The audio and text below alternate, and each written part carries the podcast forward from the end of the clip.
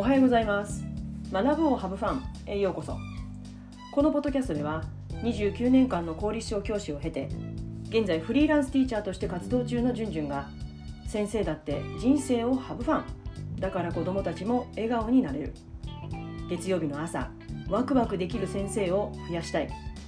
そんな思いのもと YouTube、ポッドキャストから情報を発信しています。皆さんおはようございます。今日は思考癖を直すのは簡単じゃありませんというテーマでお話しします、えー、皆さんにはありますか？ご自分の気づいたら思い浮かべている思考癖思考パターンってありますか、まあ、思考癖って自分のことを振り返ると子どもの頃から知らず知らずにいつの間にか身についてるものですよね。子供がね自覚しながら、うん、今は自分はこうやって考えてるなっていうことはなくって、まあ、成長とともに人と関わる中であれそうなんだあの人ああやって考えてるんだ自分とは違うなってだんだん人との違いに気づいていってああ自分ってこういうふうに考える癖があるのかなとか、うんまあ、あると思う気づいていくと思うんですね。で思考癖ってやっぱりこう生まれ持った気質だとか遺伝とか取り巻く環境によって、まあ、その影響を受けるっていうこともありますよね。まあ、だからねこう毎分毎秒刻み続けている刻みこうつけてるその思考癖っていうのをある日突然ガラッと変えることもうシャットアウトするっていうことはまあね決して簡単じゃないよ難しいよねって、まあ、自分でやってて思うんですね。新しい思考癖を手に入れるっていうことは本当に難しい簡単ではない。でも不可能ではないと思います。私自身もそうでした、うん。うん、だから不可能じゃない。ただ一人でやっていくにはなかなか難しいところがあるからまあこう人の手を借りながら人の目を生かしながらトレーニングしていくと、まあ、自分にとって大切な自分を幸せにする思考癖を身につけることができるようになると思ってます。まあ、ある意味クラスの担任とか教師って目の前の子どもたちにそういうこうポジティブな思考癖というか、うん、なんか嫌なことがあってもいやこれからこういうふうにしていこうとかいやこれからどうしようかなっていうなんかそういうパターンを伝えてあげるってことはうん、やっぱり必要かなって思います。で多分このポッドキャストや YouTube を毎回聞いてくださってる方はもうねお気づきだと思うんですけれども基本私はねネガティブ思考寄りなんだと思うんです心配性なんですね。いやいやそんなことないでしょだってネガティブ傾向強めな人だったらね安定の象徴公務員を辞めたりしないでしょって思われる方もいると思うんですね。まあそりゃそうですよね。うん、やめないよね、うん、ただ私も別に気軽にねひょいとやめたわけじゃありませんし、まあ、別にやめてもいいんだけど、まあ、でも私の場合はそうじゃなかった。もうねもう数年かけてネガティブ思考を全開にしながら考え抜いた末の結論なんですよね。ただ一方で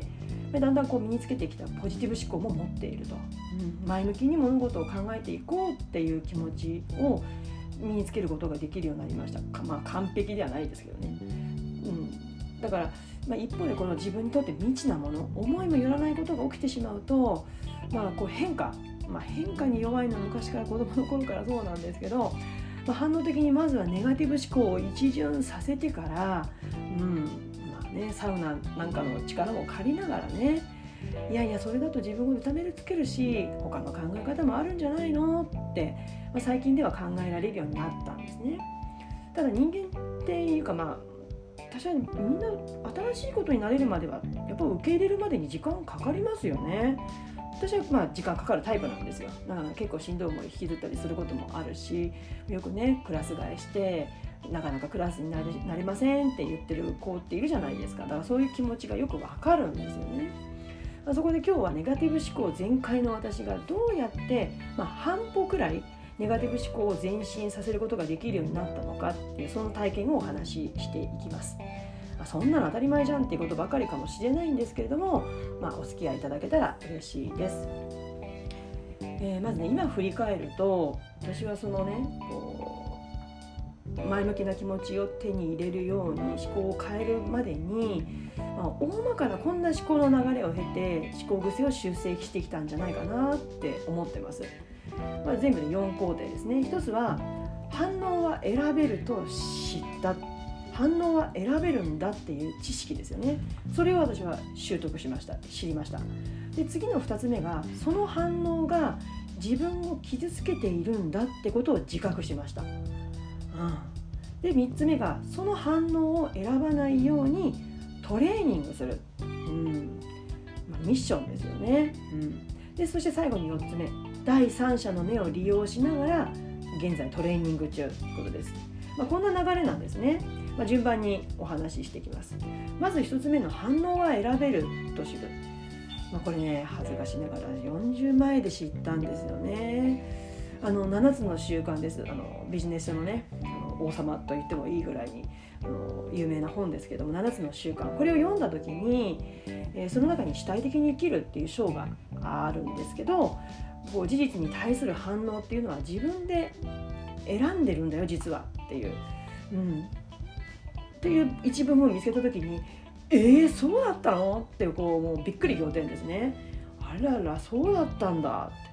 まあおまけにそのことで次の2つ目のねその反応が結局自分を傷つけていると知ったんですね。なんでどうして自分で自分を傷つけてるんだろうってそんなのバカらしいないやもったいないなって気づいたんですね。だから今までは、まあ、例えば子どもたちクラスの子どもたちとの例で挙げてみる例を挙げてみると、まあ、事実として、ね、A 君は忘れ物をしましたそして自分の以前の反応というのは忘れ物はいけないことだだから叱るっていう、まあ、こういう思考パターンだったんですね。でもその後にまたパターンがあって叱って落ち込むんですよ。あなんで私は叱る怒る手段でしか対応できないんだろう。そんな自分に落ち込むんですね。そして教師に向いてないなと自分を傷つけていました、まあ、こんな感じです。でこれが、まあ、こういったね7つの習慣だとか、まあ、いろんなこう経験をする中であ反応は選べるんだっていうふうになった時に事実さっきと同じですね忘れ物をした。そして2つ目の反応はいや忘れ物って確かにもうちょいねいけないというか、まあ、自分が困ることだよね。だけど、まあ、本人の成長過程の間に起きていることなので、まあね、そこで一緒にたまたまこう偶然出会った担任ができることとしては、ね、こう来る日も来る日も叱ってばかりだともうお互いに嫌な気持ちになっちゃうからレンタルボックスっていうのは教室に作ってそれをね貸し出しするようにした方がお互いの精神衛生上よろしいのではないかという別の反応を考えることができるようになったんです。般的な意見としてはいやそれじゃ子供のためにならないんじゃないんですかって考える方もいると思うんです。まあ、でも私は、まあ、それよりも優先順位が高いのは互いの精神衛生上良いことを選ぼうと思ってそちらを選択しました。まあ、これも選択ですよね。ま、他にも私は過去要求給食を何度か繰り返してしまったという事実がありました。それに対する反応はいつもたくさんの人に負担を強いて迷惑をかけている。だから私は教師失格だ。人間としていかがなもんだろうというふうにこのような反応を繰り返し自分に刻み続けていたんですね。で確かに私が休むことで負担をかけているのはもう事実です。ただ事実はそれは捉えようによっては他の見方もできるんですよね、まあ、それはもう仕方がないと認めちゃうことまず自分が、うん、迷惑をかけてる負担を強いてる事実は変わらない。迷惑をかけてる。でも自分側の意見としたらもしかしたらそれがもうしょうがないそれももしかしたら神様からの休みなさいっていうメッセージなのかもしれないし、うん、または私が休むことによってまあ、すぐにね今はこう代わりの方いらっしゃることは難しいんだけれども団員の方がいらっしゃった時に団員の方にとっての人生にとってはとってはとっておかしいな。団員の方にとっては自分の経験としてプラスになるっていうまあいろんな見方ができるわけですよね。うん、なので、うん、仕方がないと認めることによって教師失格ではないと。じゃあなぜ自分はここまでの状態になっちゃったのか。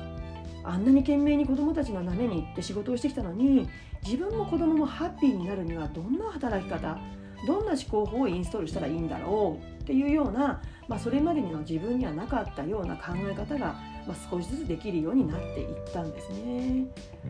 このネガティブ思考の恐ろしさってもう自分もね覚えがあるんですけどももう繰り返せば繰り返すほど自分を傷つけてそれが習慣化されちゃうことなんですよね。習慣化すれば体にも影響が出てくる、まあ、代表的なのは眠れなくなる不眠そして体のだるさ疲れが取れない胃がなんとなく重い気持ちが悪い肩こり頭痛耳鳴りもしている時も私もありました。あとは目の奥のねこうなかなか取れない痛みとか、まあ、さらに進めば、ね、精神疾患としてうつ状態とか、まあ、そういったことに至るっていうのが、まあ、過去の私の状態だったように記憶してます。まあ、気づいたら不安やネガティブなことを繰り返し刻み込んでいるうちに、ね、ますますその不安を育てている。そんな状態なら適切な対応をした上で反応を選択していくトレーニングによって不安を大きく育てない小さくしていくいや他にフォーカスしていくっていうようにブレーキをかけてあげられるようになるんですよね。ただこれをね一人だけでやっていくのはなかなか難しい作業だと思います。ま今日のねタイトルのように思考癖を直すのは本当に難しい。特に一人で取り組むのは難しいと自分の体験を通して感じてます、私はだからこうちょっと時間かなりかかってしまったんですけどね。なので長年染みついたこの刻み込んでしまった思考パターンって本当にね油断するとそれを選んじゃってることなのがよく気がつきます。なので特にメンタルの状態がしんどい時は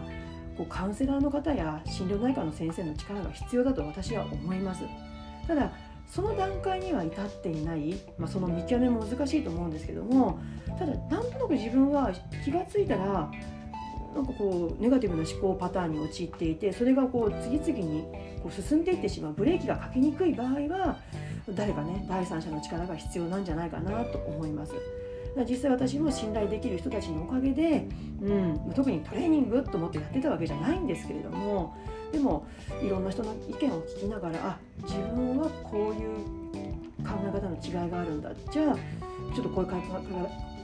え方に変えてみようかなとかこういうふうに思うようにしようかなとか、まあ、そういうふうにやっていきました。まあ、この思考パターンってねとにかく行動の土台なんですよね。この土台がネガティブで土台が作られているとやっぱりそこからのアウトプットってどうしても不安定だったり、うん、すぐに崩れてしまったりとかネガティブに陥っていきますよね。特に日々子どもたちと接している教師にはこの土台によってこう表出出てくる言葉や行動が子どもたちにも影響を与えることになるので、うん、ぜひ今日の内容を聞いていただいたことをきっかけにご自分の思考癖について振り返ってみてはいかがでしょうか、ね、夏休み入りましたのでちょっとね自分を振り返る時間にしていただければなと思います。まあねあの授業の準備だとか、まあ、こう目に見えて進むことをやっているとやっぱりやった感があるのでついそちらに時間を費やしがちなんですけれどもでもやっぱりねこの思考癖自分の軸っていうものをもう一度見直してで何かこう自分がやりにくさうん、もっとブラッシュアップしていきたいっていう思いがあるんであれば、うん、きちんと自分軸に向き合うっていうことをお勧めしていきます。えー、私が先日、えー、リリースした新しいサービス「自分軸に出会う」ための夏休み限定1ヶ月個別トライアルについての詳細は LINE 公式からお知らせしていますので、えー、興味のある方は是非 LINE 公式のお友達登録をお願いします。このね自分軸に出会うための夏休み限定1ヶ月個別トライアルのサービスにも今回お話しした自分の思考を選んでいくためのワークその習慣化についても扱っていますので興味のある方は是非 LINE 公式ご登録よろしくお願いします。それでは次回のポッドキャスト YouTube まで。Let's have fun! バイバーイ!